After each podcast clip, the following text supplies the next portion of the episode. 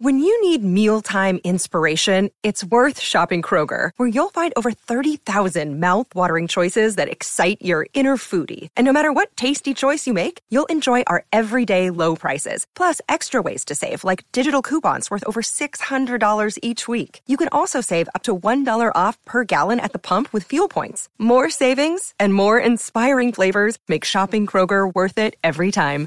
Kroger, fresh for everyone. Fuel restrictions apply. Look out, something is going to get you tonight. Let's talk about the thing that's going to get you tonight. Welcome to the Happy Harvest Horror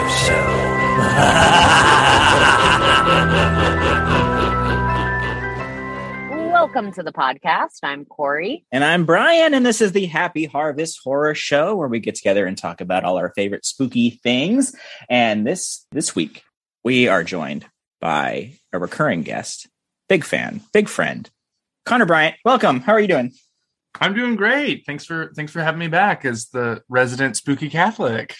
We needed to bring you back because we are returning to our spooky Catholics theme for a discussion on Netflix's new Midnight Mass TV show from Mike Flanagan. Yeah. Uh, so any fans out there of The Haunting of Hill House and Haunting of Bly Manor, same guy, a lot of the same team uh, shows up in Yeah. this, and we're all enormous fans, right? We all loved it, right? Uh, Yes. Oh yeah. yeah. Okay. What if I was just like actually I um no big big fan. Also if you've been with us for a while or or if you've gone into the archives, we did along with Connor a two-part why growing up Catholic makes you spooky episode and this just feels like a natural third part yeah. um, as it really I think I think captured the hearts and minds of every spooky Catholic out there. Like Oh yeah, we were Oh, we were teed up and ready to go for this show. Like Yeah. home run, home run. home run, one hundred percent. Like like beyond home run. Like I really, yeah, I feel like I'm just gonna kind of be gushing about this show this whole episode because I everyone I talk to, like people I don't even know very well, I'm like, have you watched Midnight Mass? I feel like it's just such an important show and it's so good. I'm just like, everyone, please watch it. And I was just talking to a friend last night about it, and it's so fun to read everyone's takeaways of it because everyone has a new or a different idea of what it means and what the show is. It's like it's a story of this, it's a story of this. I'm like, man, hell of a show if everyone can get something different from it. Uh, yeah, yeah. totally. 100%. 100%. I know just like for me, and this also kind of connects back to one of our fairly recent episodes when we did the episode on the Conjuring universe. mhm. And I kind of like came down on the Conjuring a little bit because it's basically, in a lot of ways, what I don't want from Catholic horror, Sure. especially the most recent one. And then Midnight Mass just showed up and it was like everything I do want from Catholic horror. And I it just like I was just like, this is what I needed. This is what I was waiting for. It just like hit all the right buttons. Really showed up, really knew what the assignment was, you know, really. Did the extra credit even? Turned Didn't it in need to go that early. hard. yeah, for real, for real. It's yeah, just so good. Um, where should we start? Should we just like round robin, like our first thoughts, like our first reactions, or I'd love to do that. Could we, right before we get into this, because I think it's going to be a fun conversation, I'd love just to take a second to thank our supporters because it's been a minute since we've recorded. You know, it's been a, yeah, been a few weeks since we've thanked you all. So I just wanted to say thank you to our 17 supporters. Holy, Oh hell holy, yeah! oh my gosh. Uh, thank you all. We've got Jenny, Julia, Alicia, Kelsey, Connor, Erica, Jody, Wendy, Morgan, Sarah, Michelle, Mackie, Jennifer, Sarah, Aaron, and Holly. Woo! Thank Woo you. woo woo!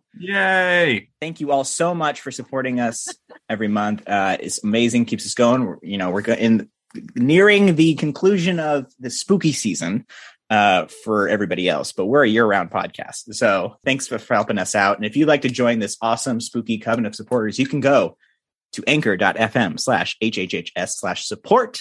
And supporting at any level gets you into our book club. Woo! We have a fun book club this week where we were reading the My Heart is a Chainsaw the new book by Stephen Graham Jones. I'm excited to talk about that, but by the time this is out, we'll probably already have done that. So hop on in and see what the next book is. You can follow our Instagram at Happy Harvest Horror Show. Um, or send us an email at happyharvesthorrorshow at gmail.com with any thoughts or books to hope to read, any topic ideas you'd like. I think that about covers it. Thank you all so much. Thank you. We appreciate you. So glad that you're here. Um, book club super fun. So yeah, ch- check it out. We'd love to hang out with uh, more of our supporters for sure. It's great. It's a fun, in addition to being a book club, it's a fun like check in every month, you know, like how's Mhm. everyone's spooky month been? Yes, and speaking of that, I was I'm so excited to talk about Midnight Mass. I almost forgot our our typical opening, Oh yeah. which is Oh, how yeah. spooky was your week? Gosh, we're throwing everybody off today. We don't even know I, the layout. know. Well, let's start Um, with you, Corey, because you you know in the spooky mountains in the spooky season. How spooky was your week? Um, that's a good question. Um, actually, literally, so I'm I'm recording from my car uh, in the parking lot of the Rushmore Mall in uh, in South Dakota. So I was like 20 minutes ago. I was in Spirit Halloween, so that was pretty fun. You're fresh, hot off the yeah, hot off the. fresh, fresh in Spirit Halloween. Um, honestly, they're they're pretty low on inventory right now because which makes sense. We're pretty close to Halloween, but still some good stuff in there. Always always love the vibe, the weird. I don't know, just the weird corporate Halloween vibe, like something about it. of that Um, latex. yeah, I love all the costumes too that can't legally use the name of what costume Oh, they yeah. are. Yes, Like my favorite is the the Beetlejuice one, and they just call it Juice Demon. Um, Oh. I like the. Oh my I'm- god, I'm gonna change my Instagram Instagram handle to Juice Demon. Juice Demon. That's incredible. I like all the Disney ones that they can't say. Like the Cruella costumes just say like mean dog lady. As if that's the thing. oh, Spirit, we don't deserve you.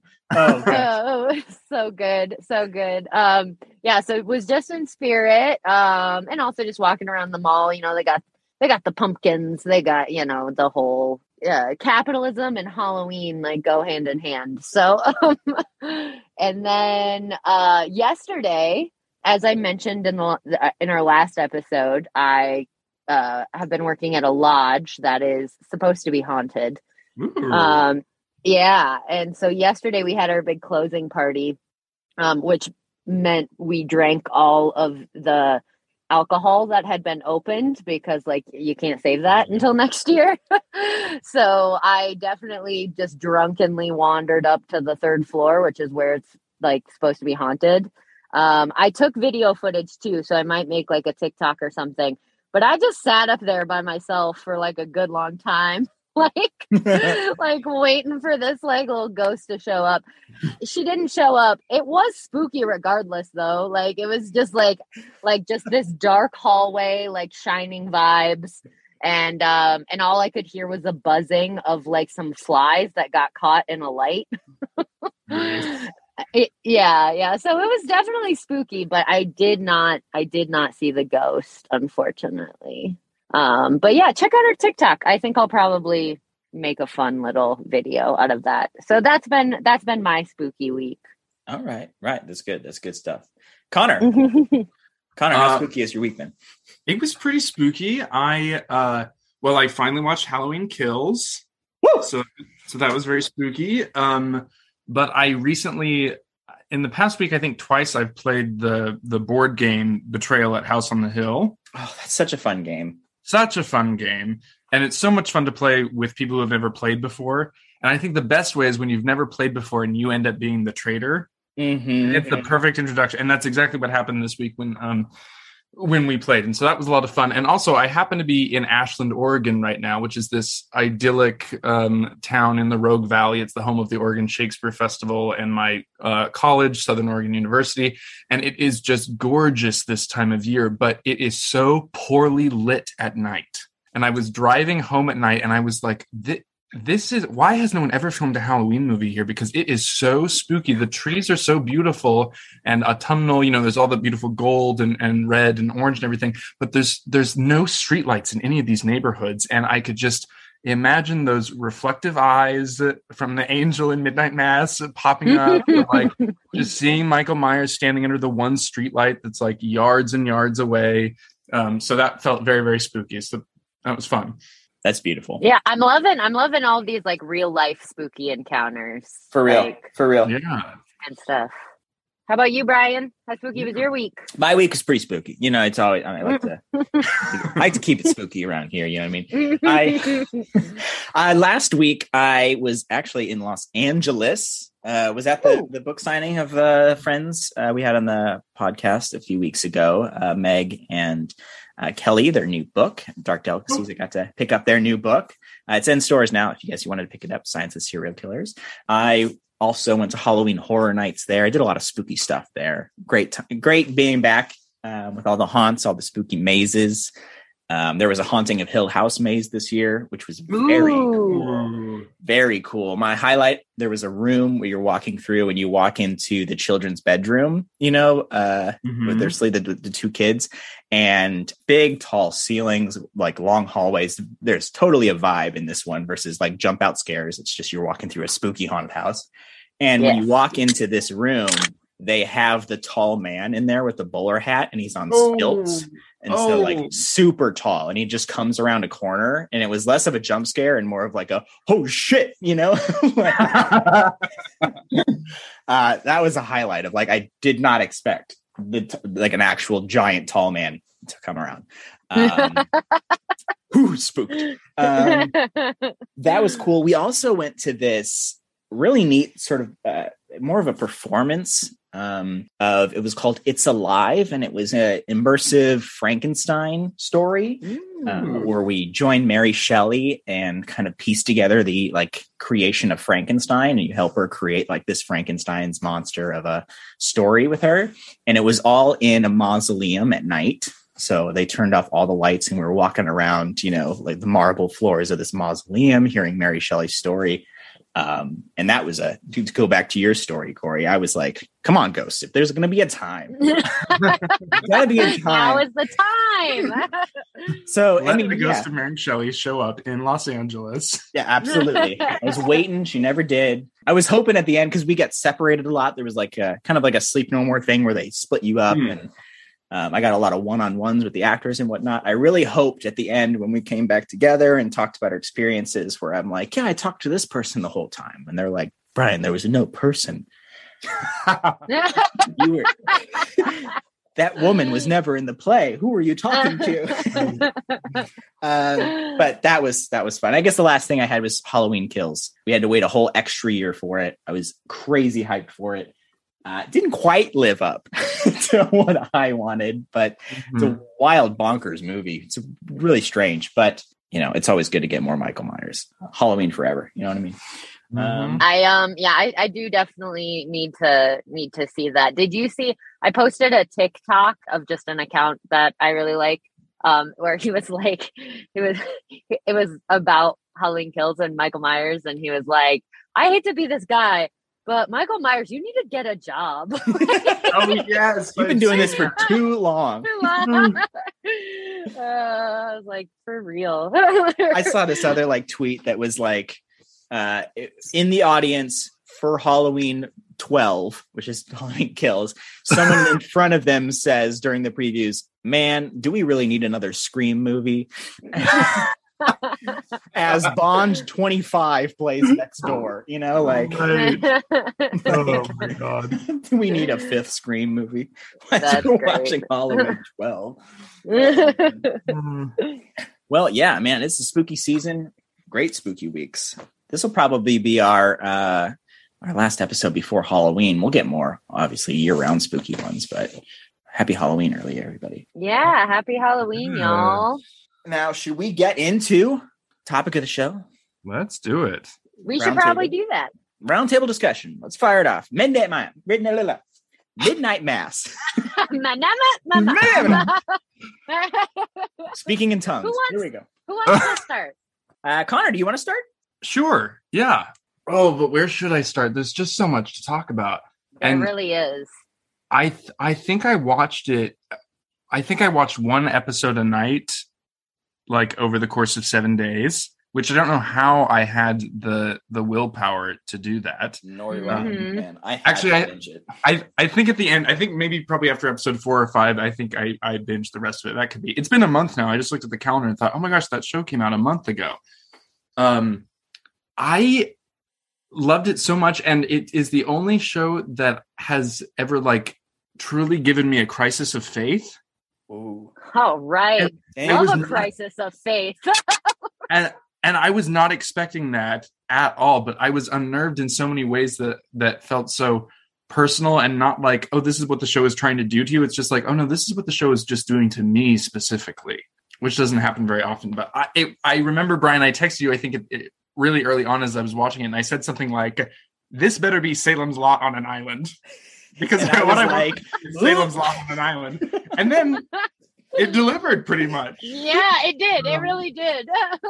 and then that was before Yeah. the reveal too. So I was like, oh, I don't want to say anything because It it's was, what it will be. yeah, there was no there was no hint of vampirism at all. It was just like this feels a little Salem's Lottie. It feels a little Stephen King. And then the other thing I said to you too, I think probably at the end of it was Mike Flanagan does Stephen King better than Stephen King does Stephen King.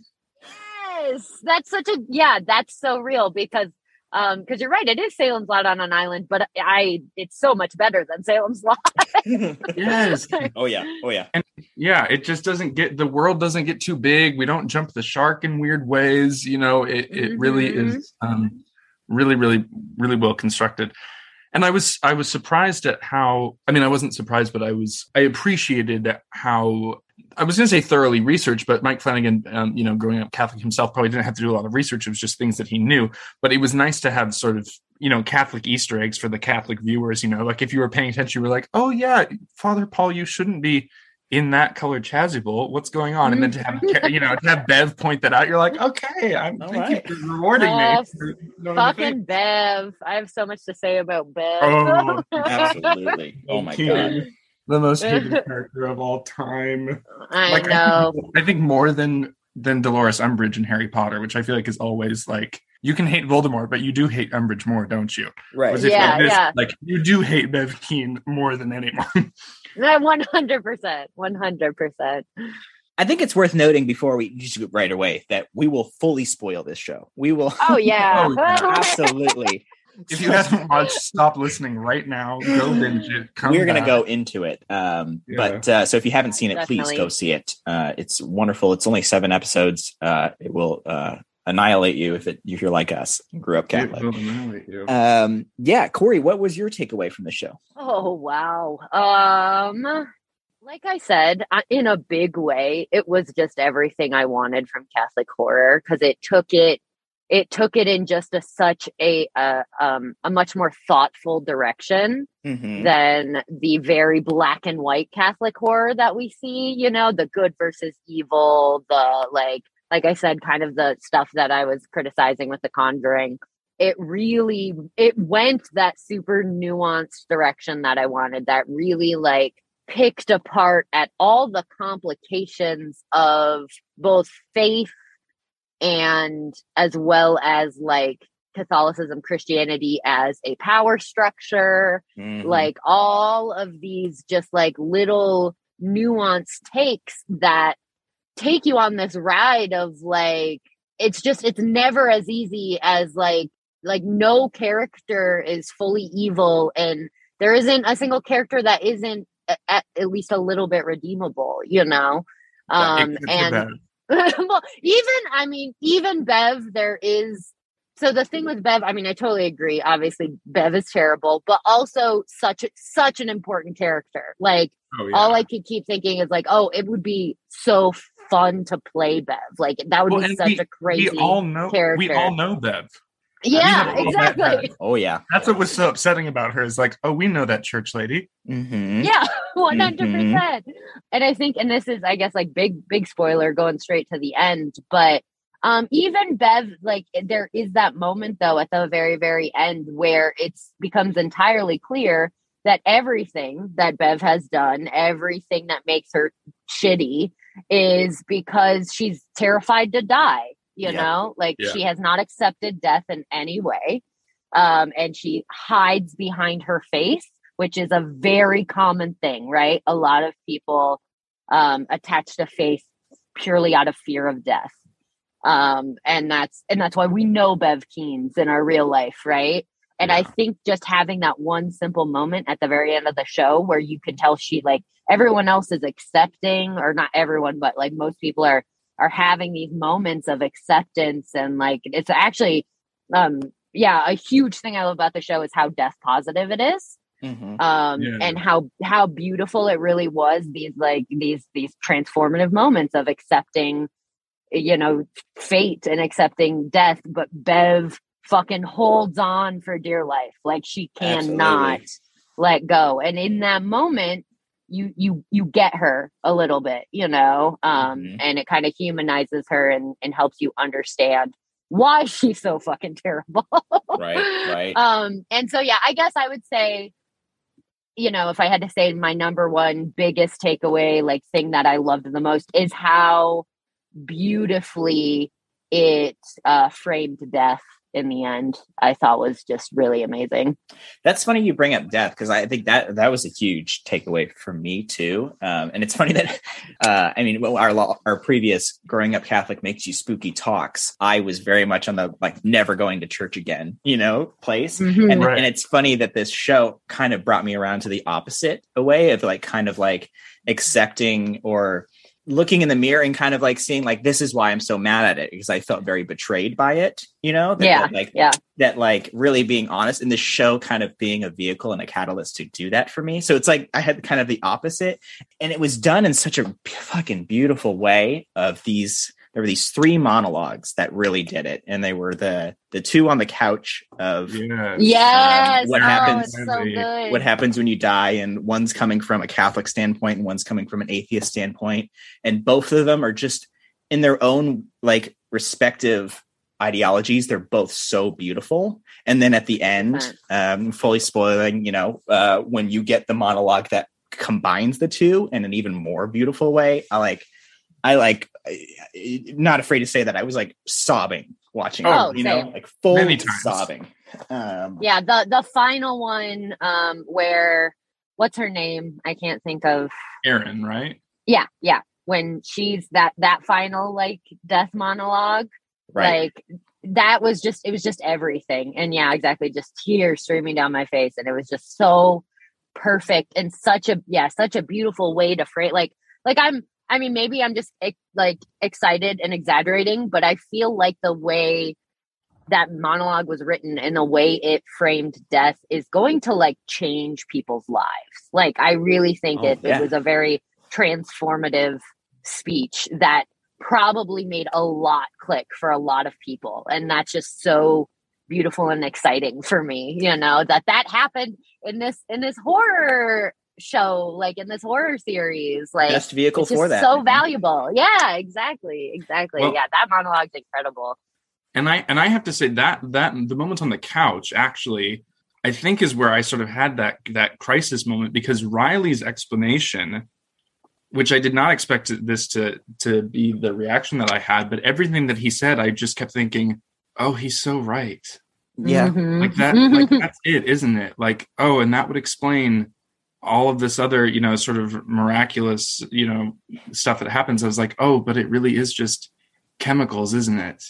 and it's and it's hallucinations and then you just like return to the earth and you keep feeding the other organisms and there's nothing you know there's nothing supernatural going on. It like that really all makes sense. And i and i that has never been the way that i have approached death or the afterlife or anything like that but suddenly all of that made sense to me in a, a weird like religious experience way. It felt like i was Mm. having a religious experience but what i was having was like an awakening to atheism which was very very upsetting. Um, yeah.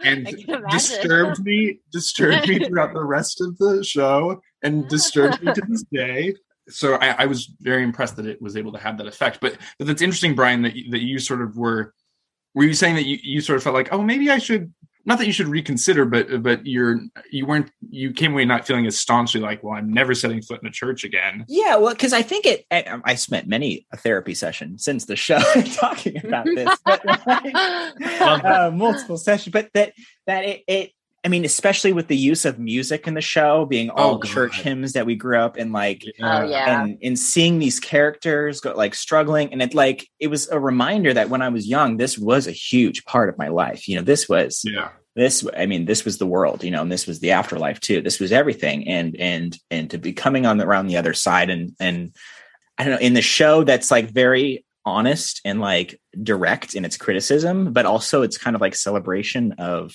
believing, you know, in the yes, yes, yes, uh, uh doing it at the same time. That it's not making a statement that like Catholicism's bad or that atheism's bad. It, it, in fact, like the atheism's uh, monologue, I thought uh, religious experience is like such a good way to put it because I think that I mean it was so beautifully written that I think a lot often atheist beliefs are, are, are conveyed in kind of like a a pessimistic sort of like a, um, mm-hmm. um, nothing nihilistic. matters way nihilistic yeah. way yeah and then this monologue was like a no that is maybe the most beautiful way of putting it like that there is purpose to it there is like it's not for nothing it's for everything you know um mm-hmm. Mm-hmm. that's what i loved about it and so yeah coming back to the show and like being reminded of things that i really loved about it and like not nostalgic about it, but like that was that's what I I want when I was young. That was I really wanted this to be uh, the answer to everything, and I believed that it was. And then growing up and and you know be feeling betrayed that it wasn't, and that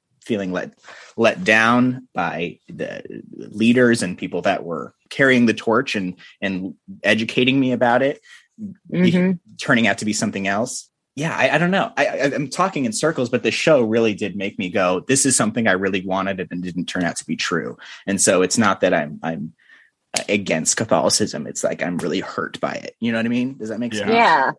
Yeah, definitely. Yeah. I think like a, a, a big thing that the, the show does very successfully and that, you know, and obviously this is a very like personal show and you're like, we're all projecting our own beliefs oh, and experiences on it 100%. So, like in watching it, I'm already projecting my own spirituality onto it. But I think that it just did this incredibly beautiful job of expressing yeah these these spiritual experiences or spirit like just spiritual thoughts that were kind of stripping away the dogma right like it mm-hmm. felt like a lot of the time the dogma was being criticized and rightfully so. I, that's what we should criticize is a lot of dogmatic thinking.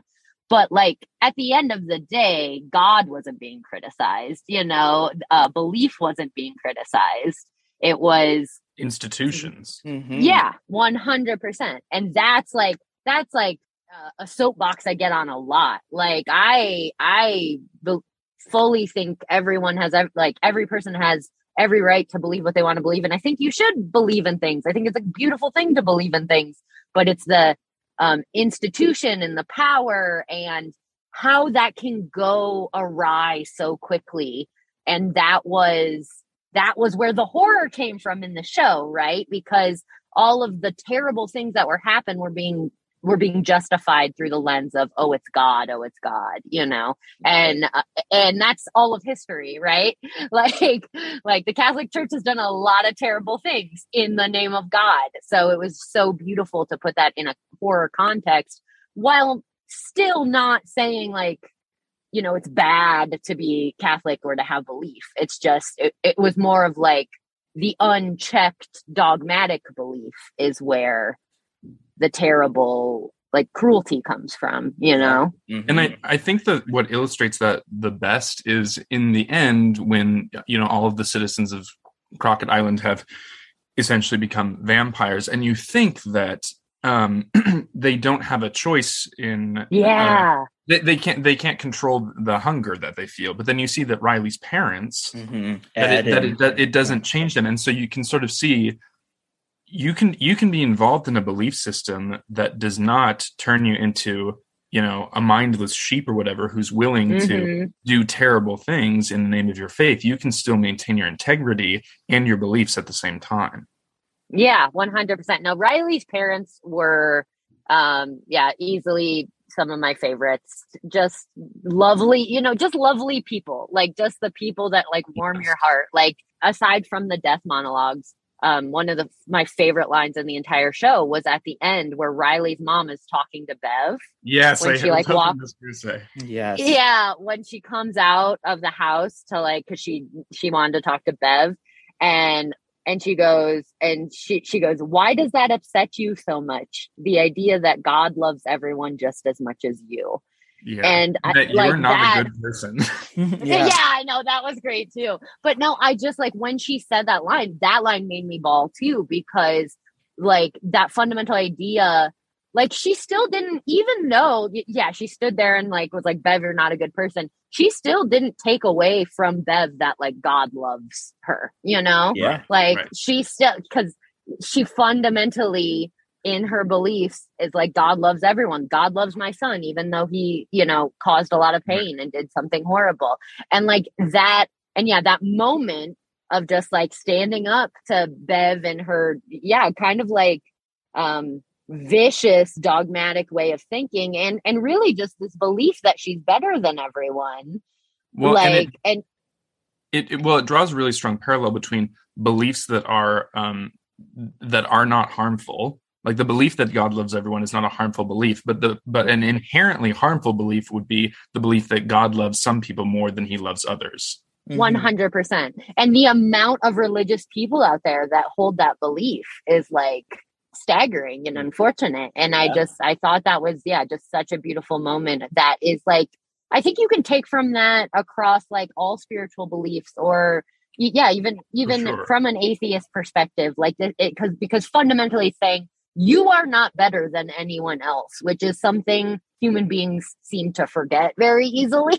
Mhm. and Right. I just yeah, and that so it just it was just this beautiful moment of like really what matters at the end of this. At the like what matters is that we are all equal. You are no better than anyone else and you should remember that and have compassion even if someone did something harmful, you know? Mhm. and that that just like simple line i was just like oh yeah it it definitely it definitely hit something for sure. I was like that is what it's about. And also i think riley's mom really is like uh the the kind of archetype of just yeah that like of like the saint right? Like she really is a, a saint of a woman. That's what riley's d- dad says at one point right? Yeah, and she's yeah. just like she's she's the the archetype of like um what it is to be like devout and quote good and then bev is like devout and like went the the other direction you know? Right.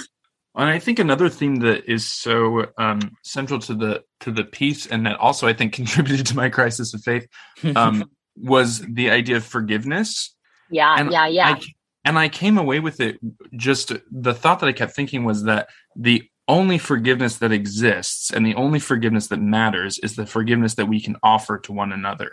And the, which totally skewed my entire uh, thinking about um, the sacrament of confession, hmm hmm right? Where you can ha- you you're supposed to be able to ha- you know with you know the priest sort of acting as an intermediary, you're supposed to you know be forgiven for your sins from God. And I think a, you know a good priest as your confessor would encourage you to actually probably apologize to people that you've actually hurt, so that you are getting Yeah, yeah, yeah. human connection. But I thought I don't is that even is that even necessary? You know what what is the necessity of that? Because at the end of the day. All, all that matters is is the human to human relationships and I- I would think that that is what I would hope that God wants you to apologize to your fellow man more than he wants you to apologize to him One or her or they or whatever, you know. And I and I Mhm. it was it, so every every moment of forgiveness that came up, especially at the end when um that kid who's who's become a vampire has killed his parents and feels so awful about it. And the, um and talks to uh, uh Sturge, I think, who I think Mhm. is the guy that like cuts the power to the island, and they decide Yeah. to forgive each other for the things that they did, even though they didn't hurt each other. I was like, oh, that's what it's about. yeah Mhm. Yeah, yeah, no, definitely. And I think, I mean, this could go off into a, a completely different conversation, but I think, yeah, there's a, a bit of a um, kind of parallel to or connection to the way we think about like punishment and punishment culture Yeah. and just the idea of like accountability processes, right? As opposed to like punitive, like carceral punishment. Like, Right. like what what good does it do to you know lock away someone who has harmed someone? Is that better than actually creating a space of accountability between the people, like the people who have actually been harmed? You know.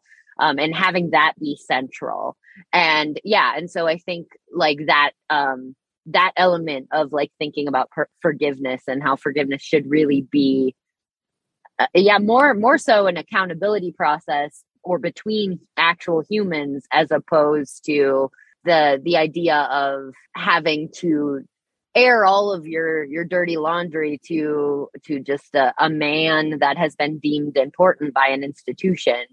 It doesn't really make as much sense as as trying to engage in forgiveness among people Yeah. Yeah, Well, I don't know what your guys' experience of confession has been like, but I always it was always hugely traumatic to me. yeah yeah oh, yeah, yeah. Oh, yeah. Absolutely. I mean, it's all. It was all. I. This is a largely a stranger. You know, even though I see them Yeah. in mass every Friday, we don't have a unless you're you know in a small town or have a, have a relationship with your your pastor. This is largely this is the only time we talk is for me to tell you uh, how bad I've been. You know that like yeah totally Yeah. and that is our relationship you know and so that's uh i mean uh, which is i feel like the opposite of and what's kind of dangerous that the show shows is like when in the aa meetings when they have a kind of a good relationship and how um easy it is to buy into that and how Mhm. uh, sometimes the church can and, and organized religion like that can really leech off of that in this show it's a Mhm. very literal way i think about with uh, joe collie in this show you know finally Yeah. getting you know we talk about forgiveness Oh God. Yeah. um yeah. and then coming Joe to the Collie was easily one of my favorite characters. Oh my I loved Joe Collie. Robert long Like, his dog. Oh God, all of it. oh fuck, man. I I yeah loved that character. That character was yeah he was he was like literally just like one of my my favorite like if I was on that island, I'd want to hang out with Joe Collie. Like he just Yeah. felt real. like, like he just felt like a real person. And he did something awful, but he was a real person, you know? Yeah. Um, yeah. And, and he Love was like one of the many characters in the show, including you know uh, Riley, that is- Mhm. that could is punishing himself more than any uh, prison or uh, you know uh, Yeah. um, Mhm. abandonment or or not uh, exile ever could. You know what I mean? That like Yeah. and that was made it so fucking scary and tragic is when he like finally bought into the, the AA meeting and he and he, and he you know Father Paul he's like I'm, I'm now I'm, he shows up that night and that's right the time when Father Paul needs to feed you know and so yes. you see that turn of like you said I could come anytime to let you know and today was just a really hard day and just see that like oh my gosh what a fucking metaphor that like when he's at his lowest and needs the most help and that's Mhm. when the fucking you know pastor feeds on him you know like yeah, Oh, 100. That was, yeah, probably Oof. like easily one of the most like just like gut wrenching moments in the entire series Yeah. for sure. Like, Yeah. because that was just, yeah, that was, that was fucking hard. Like, it was just like hard to watch. Like, it was, that was rough because I was,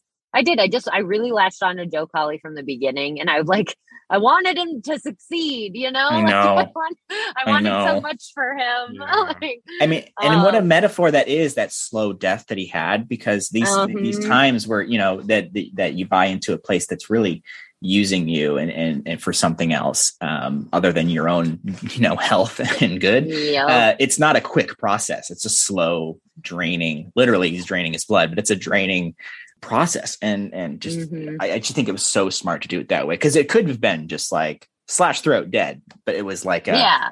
he was there all night. You know, like oh, yeah God. right also i mean also like we just have to just bring up the kind of metaphor illusion like i mean honestly i am surprised that there haven't been more catholic vampire uh movies situations Well, um it feels because, so like, on the nose, right? We always is. jokes about it, and, you know, growing up, but because it's literally like yeah like i mean blood of christ and then there's the whole like like yeah the the drinking of actual blood is central to catholicism right. and and just the the the fundamental idea that transubstantiation is cannibalism. Like it is. Like it, that's Mhm. what it is. So like, Yeah, and you Like- drink this and you will have eternal life. Like yeah, right. Like there's so much. Like it's so clear. Like Yeah, like something Vampires, supernatural actually is happening. yeah, and I was just like, honestly, when that turn happened in the show, where I realized, oh, this is a vampire thing, I was like. Of course it fucking is. Like, why haven't we done this before? Right. Well, what I what I kept waiting for, and then realized, oh, it wouldn't work in the in the way that they've set this up in the story that they're telling. Um, but I I, I always thought, maybe I've brought this up before, is that if you had devout Catholic vampires attending church, if transubstantiation is real, they ought to be able to drink transubstantiated wine and that be sufficient to live on Yes. Mhm. and not have to feed Yes. them people. But that only works if the rules of the world are transubstantiation is real. Um, you know that Mhm. that's and and obviously this wasn't that's not the story that you know Mike Flanagan was interested in telling with this. But I but early on I started to wonder. I was like, is that going to come? Is that going to be a part of this? And I was like, oh no, it makes much more sense. You know, to have the vampire essentially lacing the communion wine because you need everybody to turn to vampires rather than Mhm. Right, right. you know, va- vampires being devout Catholics. what if it was just this really nice ending where like like all of these vampires they're just yeah they're just really devout they just go to church every day and everything's all right like right.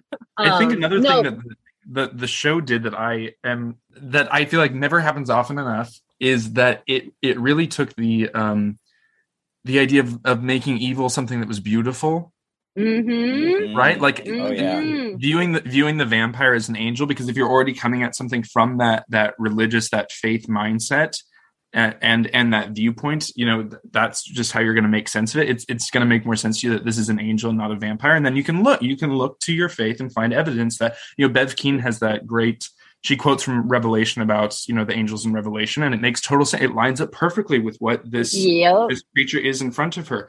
And you know so often you know evil things are you know obviously terrifying and and you know repulsive in some way. But i love it when they can be that but then there are also people who are looking at it from such a different view. And the view is it's beautiful. Of course it's mm-hmm. beautiful. And you would follow it to the mm-hmm. ends of the earth.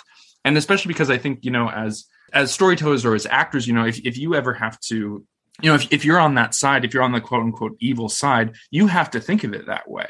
You know you, you Yeah. can't really be thinking of it in sort of a mustache twirling way. You have to somehow you know change your thinking to be like okay how do i make this beautiful? How do i take this awful awful thing but make it make sense in a way that like not only can i justify it but also it's beautiful actually. It's not just it's not just okay it's actually beautiful. Yeah, that- and that Mhm. That connects perfectly i think to the theme of like forgiveness and redemption too right like yeah as human beings, we have to learn to love ourselves through all of our failings. Like, you have to learn to love the part of you that did something horrible. Like, you absolutely have to. And that is a very complicated, nuanced thing. It's just not as easy as good and evil, you know? And Mhm. like, yeah, so that idea of, you know, finding the beauty in something that is terrifying and horrific is i think it's saying something very interesting uh, yeah about how yeah just like you said how humans kind of have to like we have to almost trick our brains uh, into forgiving ourselves sometimes for things you yeah, know Yeah. I think a lot of that beauty too, also, I mean, I already mentioned the music in the show, but like that, Oh, there's, yeah. you could, you could take it from like a mob mentality or like a, a, a collective group singing something beautiful, but they're, they're both simultaneously there. And I think that like right before the final midnight mass, when everyone's going through the town with the candles and they're all joining in this procession, all singing, Holy God, we praise thy name. And it keeps building and building and like swelling to the actual mass. Like, oh my gosh, like my heart was like, thumping you know like i was overwhelmed hearing this music like because it's so Mhm. beautiful like church songs they're they're so simple in their hymns and that makes it so much like i feel like easier to just to like fully get this this is so beautiful you know um yeah and well, but I wonder if you guys were th- were thinking as you watched it. Um, I, I mean, I'm sure you were. W- imagining if you were on that island, what side of it you would have fallen on.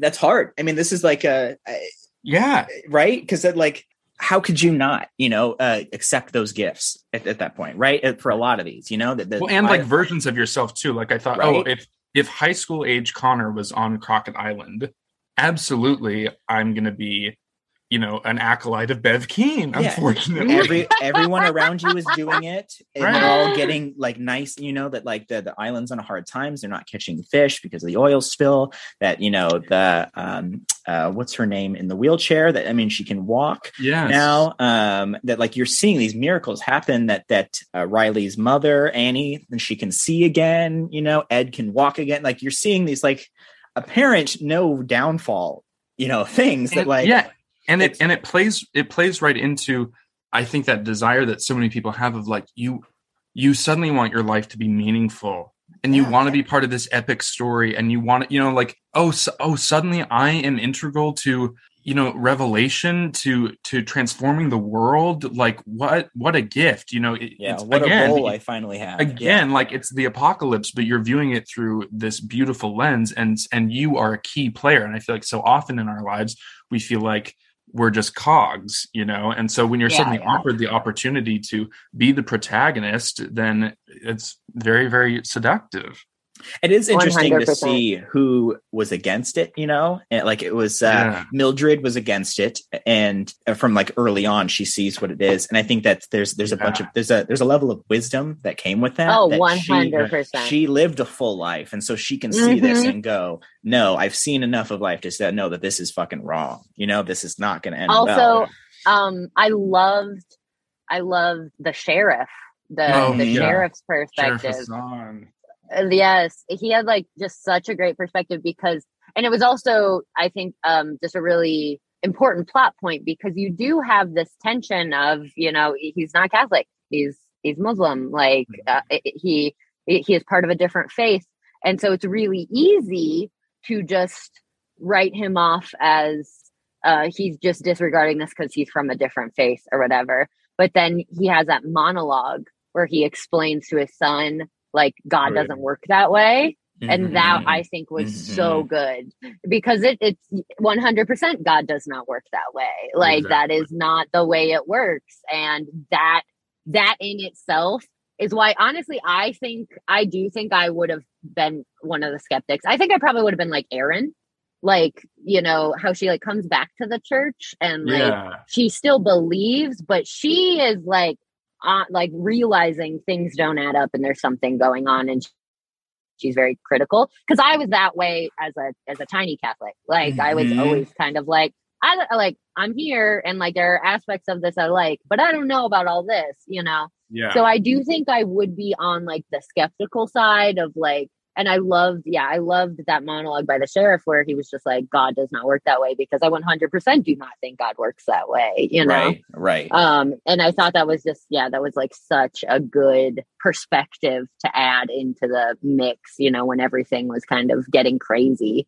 yeah, that's like that second tier of like I'm I'm on board with this until a point, right? That like yeah, yeah, yeah. that like uh uh sorry uh, Erin was on that his parents were and annie you know right when it gets to the mass we're like we're all gonna uh, drink this vampire's angel's blood and everyone's like fucking no right you have and you have to die 1st before you can be reborn and then you see like it doesn't matter if if only half of the crowd was like out of it because the, the other half was like no we're fully in and it doesn't matter you know um, yeah. So that that scene, and this is like because this is my shit. You know, I'm like um a low key like cult expert. Like cults are my thing, and that episode so beautifully and intelligently crafted the literally the cult mass suicide like that's what they were doing right? Yep. like down to the cups like that's literally like the term drinking the kool-aid like it's like yeah. that that was the illusion that was happening in that scene and i was like oh this is so brilliant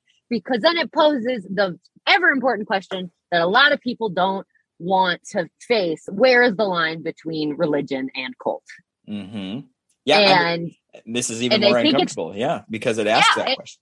it does. It asks it very clearly i think as like because it's hard to say if there even is a line and if there is it's very thin and it gets crossed regularly you know well, it the- was yeah it was so thin in this one that you saw an example right you saw that like here before you all kill yourself i'm going to show uh, we have one you know believer that will die to show like to, to Mhm. prove that this will work and then it does work and so it's much easier for people that would have been on the other side of like i'm not going to kill myself to then like oh i just saw the miracle happen i know that Yep. this is like which makes it like is that more religion then? Or is that you know that like there's less of a leap anymore of Mhm. faith? It's more of a no this is a done deal. I'm gonna drink it and i'm gonna be part of this this new wave. Yeah. Yeah. And and also too just that yeah that the fact that it was like half of the people that were ready to do it and the other half that were not like you know they're just like firsthand accounts of like a lot of mass cult suicides like jonestown specifically like that's basically how it went down you know? It's a lot of people forced into doing something horrific just because they're a part of this thing and it's such a big part of their identity Mhm. and I, I do think it is a little what's the word i guess i think it's a little irresponsible to not to think that that can't happen within the context of christianity because Oh, it, there right, yeah. definitely are christian cults it definitely Oh, yeah. does happen you know so i yeah i loved that they just went there with that i was like yes thank you this is a conversation like i've been wanting to have. And just as a like a, a, a zoomed out look at that scene ho- how fucking horrifying. Like that was like top tier. Uh, that you spent five episodes building to this crescendo that you're like there's this dread that really fills this whole show but there's nothing quite horrifying happening. And then you get little tastes of vampirism here and there and you know got the shack where the angel is staying. But then it like builds to this moment. And that whole episode i was like mouth open like this is fucking horrifying you know yeah it was nuts it was Nuts, so. nuts I've, I've seen some um, comments online going, I don't know, is this show horror? And I'm like, get the fuck out of here. Are you kidding me?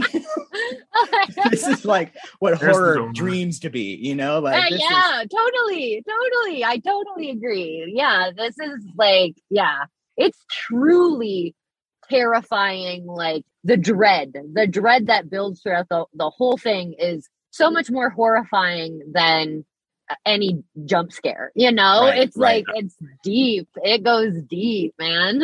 It's every step of the way that someone's helped by it or something, ha- you know, like, you know, it's building like, this is not going to fucking end well. You know, like, this is Yeah. so not good. Oh. so not good. Yeah. Um And even the jump scares, like they got me. And I don't usually Yeah, get yeah. got by jump scares. I was like, don't give me those those glowing eyes in the dark. It's gonna freak me out. Mike Flanagan with his glowing eyes, man. And like, I'm here for it because it's this might be like the fifth project that he's used him on, but they're still scary, you know? Yeah, Still- totally. Oh, like in sleep, all the true knot, like that Oh, was yeah. freaky too. Oh yeah, there's something about you know people having you know cat eyes in the dark is like Mhm. that's Yeah. that's Nope. gonna be a no for me, you know. Yeah. Oh, I wanted to bring up too um when we were talking about the the angel um how just like on the pulse all of that was because like I don't know if you guys have seen this or if this is more of like um you know just being in the like kind of art history world on social media. But for about for over a year now like maybe like the past 2 years it's been like a big meme how angels are portrayed versus like how angels are actually described in the Bible. Oh yes. and Yes, that's like kind of turned into a huge meme you know like using like an image that actually represents what an angel in the bible would look like. And it's terrifying. It's fucking Right, weird it's as like, shit. not afraid. like yeah exactly and then that's become this whole meme and i feel like it was just very very fucking smart and very on the pulse to literally like use like whether he realized he was using a meme or not like use that in this context because there that moment that moment where um monsignor's like in the cave and like having this fucking moment and Mhm. it's yeah this big like horrifying moment of of encountering a quote angel. And it's like that is literally how it's described in the bible. And it's also something that yeah people in contemporary consciousness are talking about you know it's been memeified. And so it was like Right. oh this is fucking smart. Like because we've we've been kind of having this discussion a little bit like what would it actually be like to meet an angel not chill it would not be chill No. Like, and like what and, a and it, that just like a well crafted version of the angel, you know, and slash the vampire that like Mhm. I mean the reveal the reveal happens pretty early. It's like episode three, right? That we like find out this is what's happening. It's vampires. But like like well done for a horror show that by the end I'm like uh, this is what was so scary about the show. And oh yeah, there was this big vampire too, but there's also, you know, like, yeah, yeah, right. that wasn't that that that that was an early hook, but that wasn't actually the the driving home fear of it. Well, I and felt. it's sort of and also, it sort of lets you forget about it too, because when when Yeah. Father Paul brings that shipping crate on, I was like, "There's a vampire in there," and then I forgot about it. And then I was That- like, there's "Oh, a you know, I vampire was right, box, there's a one vampire hundred in there." percent. That is a box with a vampire. Yeah, I was like, I know a vampire box when I see one. This is bona fide vampire box. That is a textbook vampire box. That is. That's oh, great because I actually didn't catch it. I didn't put that together, and then like because I went through, I watched it twice, and and then obviously the second time I was like, that was of course that was fucking vampire in there. But I at first the first time through, I did not. I don't know. It, it didn't even like stick out to me as weird. This big fucking white box. yeah, I I wasn't think clear. that's why I was like, "It's Salem's Lot on an island, right?" That's Yeah, what it's yeah, gonna be. 'cause right. There's a vampire box. Yeah, I wasn't Yeah. clear on the box, but I, I, I did. I mean, this might have just been like limitations with the practical makeup, but I called that Father Paul was the older version. You know? yeah, and, I did like, too. Pretty, I did too. pretty right away.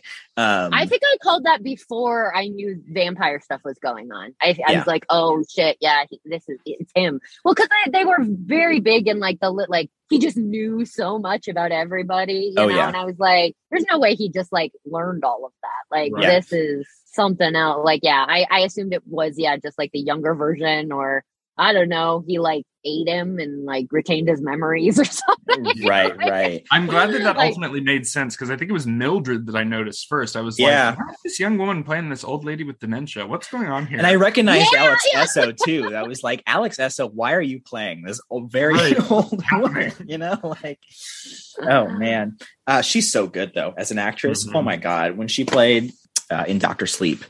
Oh, yeah, Shelley Shelley Duvall's Duvall's part. Oh my god, yeah. God, what a she's so good. I can't. I hope she gets more work other than just being these small character bits, but she's doing it so good. Yeah, holy shit. Uh, we haven't really talked much about Riley or Father Paul Yeah. much. Yeah. Uh, I mean, just Mhm. kind of peripherally. That was kind of a shock for uh, in a psycho way that we killed off Riley pretty yes. early. You know that like yes, I remember being like, "Oh, damn!" Because that was only like what episode four? Like Yeah, it's like it's the end of pretty, yeah. oh that- yeah, and he's such he's the first character we see. Like he's you Mhm. know he's so integral, and then it's like, oh, he's done halfway through. Yeah, that was crazy. I thought that was a really interesting move. I was more shocked when he got up off the floor. You know, when after the angel attacks him, I thought, "Oh, Riley's dead."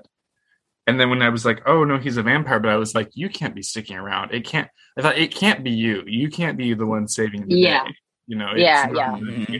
So I was I was very Game of Thrones about it. I was like, okay, anyone can die. Got that now. cool. Um, I will try not to invest. Yeah, I did love, I mean, just the dynamic between Father Paul and Riley. Like another one of my favorite lines, just, you know, from like a spiritual perspective, is very early on. I think it's like first episode. And it's when he first quote unquote meets Riley, you know, after Mhm. Riley has just come come home and they're standing outside the church. And um and he go and he just calls him out. He's like, I noticed you sat back for communion. And Riley is like, I'm not really in a state of grace right now. And then Father Paul goes, Turns out I'm not a lot of help to people who are in a state of grace. Mhm. And I Mhm. thought that was just really beautiful. I was like, yeah, like that's and then he and then he does the he goes on the whole thing about, you know, how that those were Jesus's favorite people too. Those were the people he called friends. And that was just like, you know, that's the part of Christianity that I like. Like that's the part that like hits me and I'm like, that's beautiful. Like that's a great thing. Um, and so it was just kind of a really interesting moment that I think set the tone for their yeah, very kind of crazy relationship, you know? and what- like and ties in beautifully to who is it at the end of the day that saves everyone? It's the Muslim, it's the lesbian, it's the it's the victim of domestic abuse, the would-be mother, it's the Mhm. addict, it's the disabled, it's the children. You know, it's not Mhm. it's not anybody that you would have thought you know it's not anyone who's has any sort of moral righteousness about them or um, any sort of standing in the community you know it's it's people who are forgotten and overlooked Yeah, one hundred percent. Yeah, and I also loved too. Yeah, at the end when Father Paul, when it all kind of finally clicks, and he he basically just like steps back from everything. He's like, Yeah. you know, he had gone from being the almost like leader of what was supposed to be this big uh religious, you know, second coming of Christ type thing to all of a sudden just fully renouncing himself from the situation basically. Which and I was like, oh man, what an arc for this actor Yeah, too. This actor yeah. fucking he was killed it. fabulous. Insane. fabulous. And I, Yeah. I, I mean, and and what you're talking about too, that like, I, this is just a well-rounded character, so exemplifies exactly what you're talking about. That like, that Father Paul I, knows, I think, deep in his heart that he's doing this to help people. You know, he that's why he Mhm. brought it. He's like, this can be Mhm. such a tool. And what I love so much about this actor in the writing, and so many times when he's like talking to Riley or different people, and someone presents him with like a contradictory or new information that really challenges what his belief, that like he Mhm. this actor that he takes a second, like in his head, and like uh, reframes like, oh shit, I have to pivot here into doing it this way. You know, um, Mhm. I, I don't know how to explain. I just like this guy character is so 100% committed to what he's doing and but is also open to receiving new information that could change his mind. That is like Yeah. such a rare character that i think is must have been so hard to do. Because how do you fully believe in this thing get a like something that really fundamentally challenges it and go oh yeah okay so that doesn't work. How do i and to the point Yeah, at the end where like nothing works anymore and the whole idea is flawed and then he fully renounces it. Like and what a- then and, and then I love too, yeah, at the at the very end, like like what matters at the very end? His fucking family, you know, the Mhm. woman he loved and his daughter. That's what matters at the end. because ultimately you know? that's who he was doing it for exactly, and that like was just so human. And I feel like, yeah, the actor's incredible. One, because I just felt like he was, I felt like he was every Catholic priest. Like, Oh, well, yeah. I was like, you are such a Catholic priest. Like, everything about like it just fucking worked, like on every level. And, but then I think he also, the character, very, very much represents what I imagine, you know, a lot, a lot of probably higher ups in the Catholic Church out there what they experience in trying to be this like you know pillar of faith and integrity but then also having to deal with all the terrible things that have happened within the Catholic Church and like yeah, what the struggle and- must be. yeah and what the you know because i'm sure you know as we know there are there are priests and and people and higher ups in the catholic church who maybe don't have that moral struggle but we also know there are a lot of very you know good people out there in the church that like really just care about god and care about people and they must have this like kind of moral anguish Mhm. when th- the Catholic Church has done something terrible. And I think that that's such a like they they beautifully just like wrapped that up in him that inner turmoil that I feel like has to be very real for a lot of people in that position.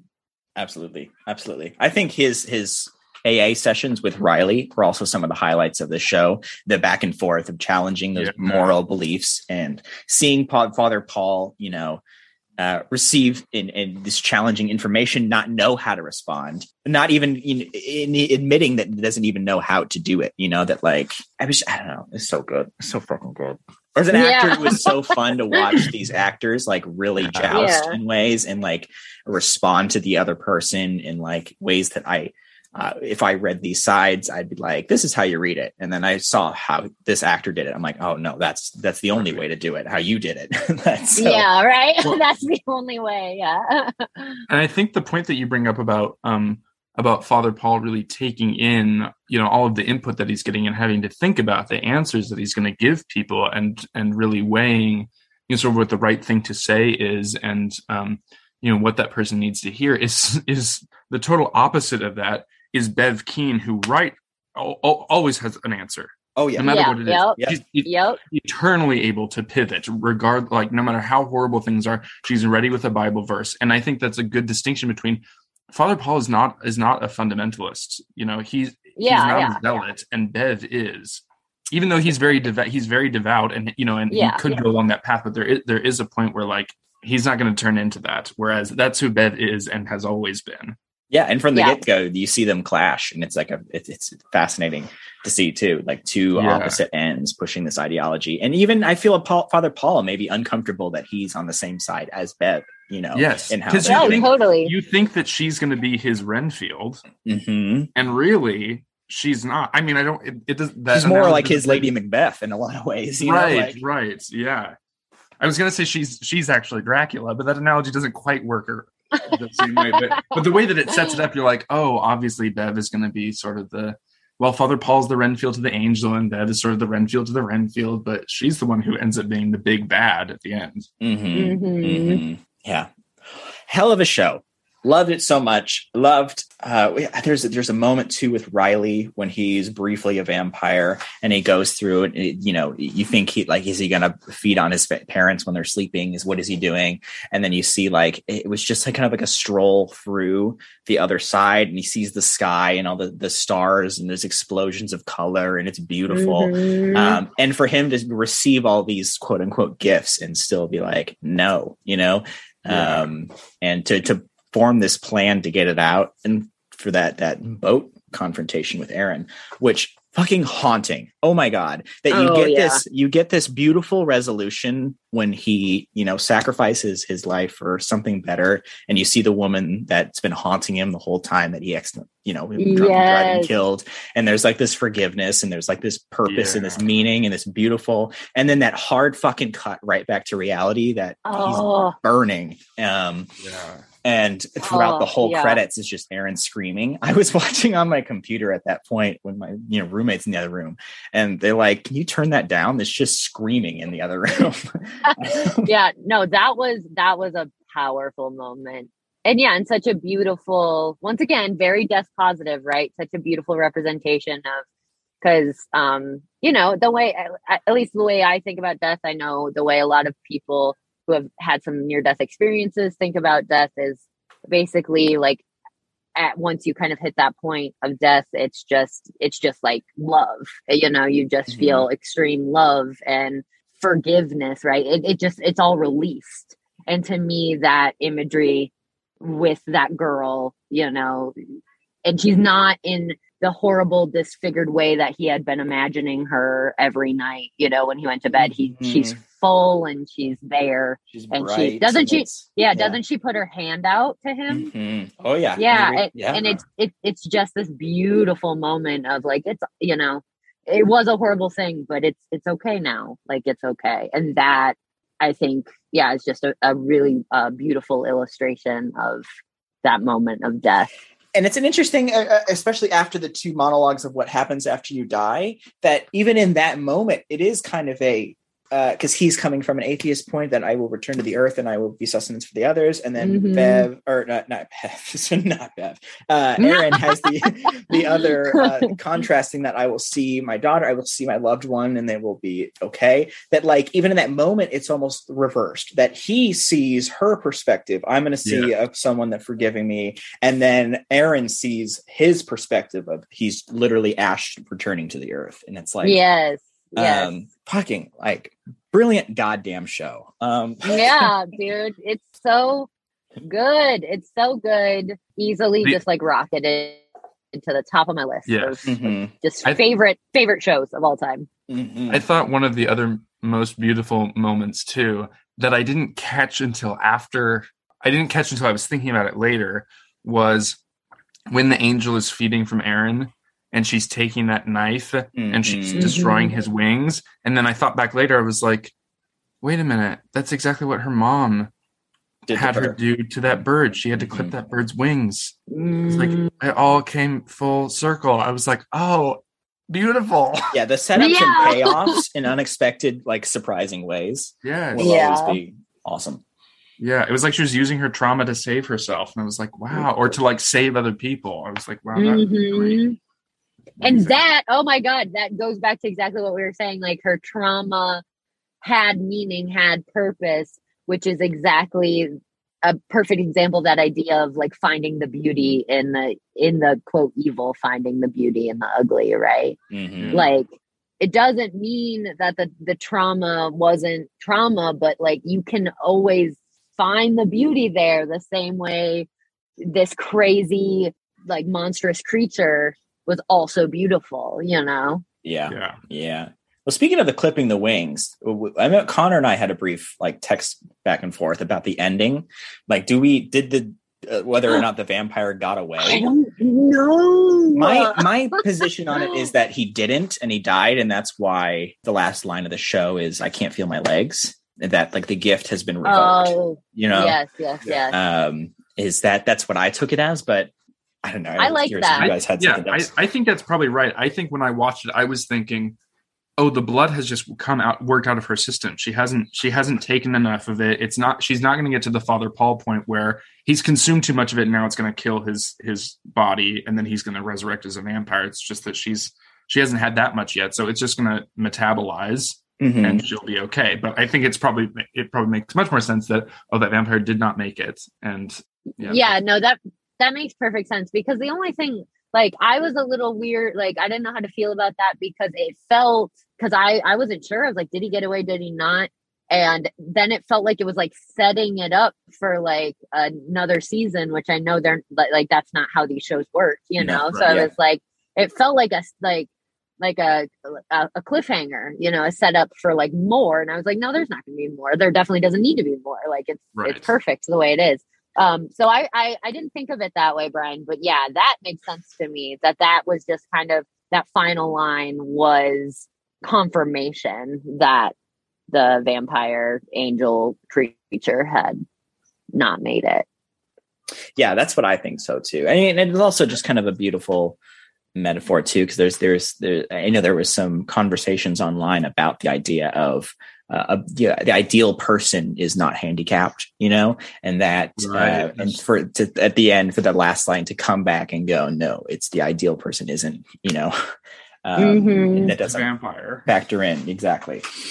And also I, I what i did love about that moment is she she goes like i can't feel my legs and it, it's not um there's no reaction of like being upset or like horror or anything. Like even i think what's his face the the boy i can't remember his name but like he just kind of looks at her like you know it's like surprise but it's Yeah. not like it's a it's not conveyed as a bad thing Yeah, because not being able to feel your legs means you've retained your humanity. Mhm. exactly exactly wonderful show wonderful show are there any uh i mean what, what haven't we touched we've been talking for an hour here but I could talk about this show things, we forever. could- yeah, that's the thing. We could talk about it ad nauseum. I hope they don't make another season. I think this was They- I- uh, they perfect. won't They won't. I mean, he it took him ten years to make it this. I, have you seen his earlier movies like Gerald's Game and and Hush, where uh, the book has been teased leading up I, I knew about it, but I haven't seen it. the The whole premise of Gerald's game freaks me out too much. Eventually, I will probably watch it. Gerald's Game is wonderful, but yeah, Yeah. That, the the book Midnight Mass is sitting on a bookshelf, right. um, like a, a mantle in that movie, and in the Hush at the beginning of the movie, it's the same uh, actors of Erin and uh, Bev. Uh, Bev is like her next door Mhm. neighbor, and Bev comes Mhm. over uh, with a copy of Midnight Mass and goes, "When are you going to finish? Because I, I love Riley and Erin's characters." Oh and my that's, oh that's fun that was like I don't know when Hush was years ago. So it's like he's been trying to get this off the ground for a long time, and I'm glad it finally happened. Yeah, but I mean, it's pretty clear. Like, obviously, you know, there's not like there was one season of Hill House, one season of Bly Manor. Like, it's just Right. it's clear that these, like I like I brought up before. I think like last year, like it's like it's like American Horror Story vibes, but like good. Like it's not. you know, like Yeah, it doesn't jump the shark. It's not campy. I know. Yeah, I know. yeah. Oh man. Well, I'm excited. I mean, just anything Mike Flanagan does, I, I full in ride or die. This guy is Yeah. just can't miss. It feels like. And next, he's working. Mhm. uh uh, he's tackling Edgar Allan Poe on Netflix. He's going to do Fall of House of Usher. So fucking Can't wait. God, it's like uh, there's no one else I want to be working with like classic literary horror than this guy. You know? yeah, totally, Ah, totally. so good, and even contemporary. I mean, his Doctor Sleep even was. I, I adored it. Loved it. Yeah, again, doing Stephen King better than Stephen King. Right? Yeah, right. Oh my Right? gosh, it is That's wild, so real. Right? That's How so real. how much of this felt like a Stephen King story he never wrote? You know, that Mhm. there's that feel of just small town people that you would know. Um, Has Stephen King I mean, I just- about Midnight Mass? Has he like? I mean, he's very generous with his praise about. Oh, he loved it. Of course, he ever, loved it. But, okay, I've, I've heard more from Joe Hill that was like, I was so mad watching it because I could never think of anything that good. Or like I'm Yeah, paraphrasing yeah. what he said, but like, right, Yeah. uh, yeah, the, he, the King household, big fan of Midnight Mass. I wonder what Tabitha thinks. Unclear. We'll see.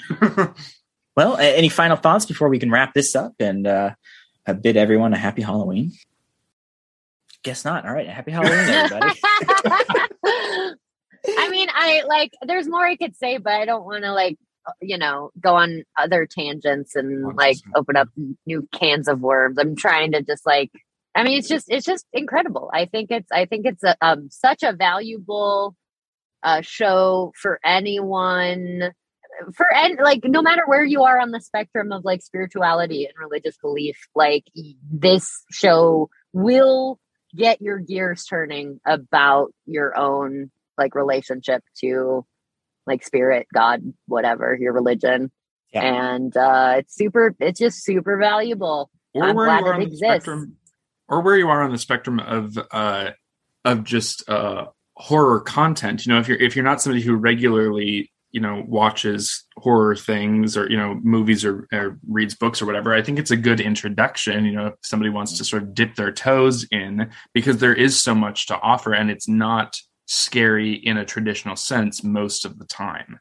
mm-hmm totally Yeah, I think I think Mike Flanagan really thrives in that space, and it's it's pretty accessible, but there's a lot Yes. to th- th- there's a wealth of uh, there are bounty that you can feed from it. You know, I thought that with like Mhm. Hill House and Bly Manor that like uh, as far as scare factors go, I think they're rather tame, but as far as like true terror and like big ideas go, it's they're all of them have some pretty gnarly stuff. Um, yeah totally and this is no different. And so, yeah, I mean, bring this back to this is a spooky Catholics part three.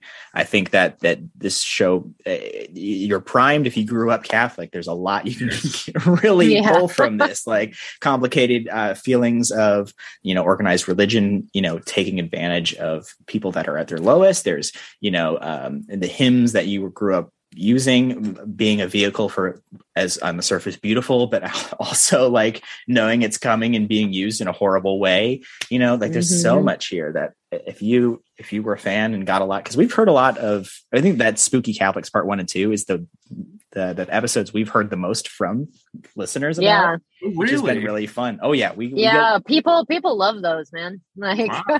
and so there's a lot of spooky catholics out there Those that uh Spooky, that spooky Catholics rise. oh yeah And so if you uh if you got a uh if you haven't seen the show and you've gotten this far into the podcast without watching the show, um, fucking go. Get out of here. Leave now. leave Oh, go watch it but yeah great combo. Uh, you know i hope I, have to, I, I think this should just be a reoccurring segment. We'll just keep bringing spooky catholics back and Yeah. Oh, um as long as there's more spooky Catholic content, which I think Yeah. there will be. I, don't I know think that there will Catholic be. horror is going to stop anytime soon. yeah, I think it might be fun to do. Um, on the holy days of obligation, we'll come together and like talk about, you know, Holy days of horror exactly. And so maybe like, yes 'cause we're going- horror days of obligation. we're leaving the Halloween season uh, according to the calendar, uh, but we are uh, whatever. But uh, Christmas is coming up, and we all, you know, a lot of Christmas Right. horror that like we could really dive into that because there's a lot of Lots of ghost stories. a lot Yeah. of Christmas ghost stories we could we could really tackle. But um, so if uh, any I, I was thinking my mind went straight to like easter season like Oh. really getting into that oh, we'll get like there i mean ash wednesday like for sure. resurrection Do a full whole zombie jesus like Yeah, there's could do there's a lot there an absolute folk horror segment on religion and oh man that'd be Yeah. so good um Yeah. but uh, yeah any listeners out there that uh um, wrote in or or also you know grew up catholic that had maybe different reactions to the show or or just loved it as much? We'd love to hear from you. We love to always hear from you. And you can email us happy harvest horror show at gmail.com or on instagram happy harvest horror show spooky catholics. Spooky catholics. Unite. Have a blessed halloween everyone. Yes. Yeah, and we'll uh we'll see you we'll see you very soon for some uh, the harvest season isn't quite over yet. Yeah, it's true. It's true. All right. well, There's take still care. still plenty of pumpkins to carve and gourds to decorate with. absolutely. You know, the Michaels collection hasn't gone away yet. We still have. Uh, we still have autumnal No. leaves. The hay bales still apply for November. You know. oh. um, yeah, so we'll catch you next time. Thanks, Connor, for joining us. You're always welcome, especially. Oh, I'm so us. happy to be back. It's such a pleasure always. Thank you for having me. Absolutely, and we'll catch you next time. Bye, everybody. Bye. Bye.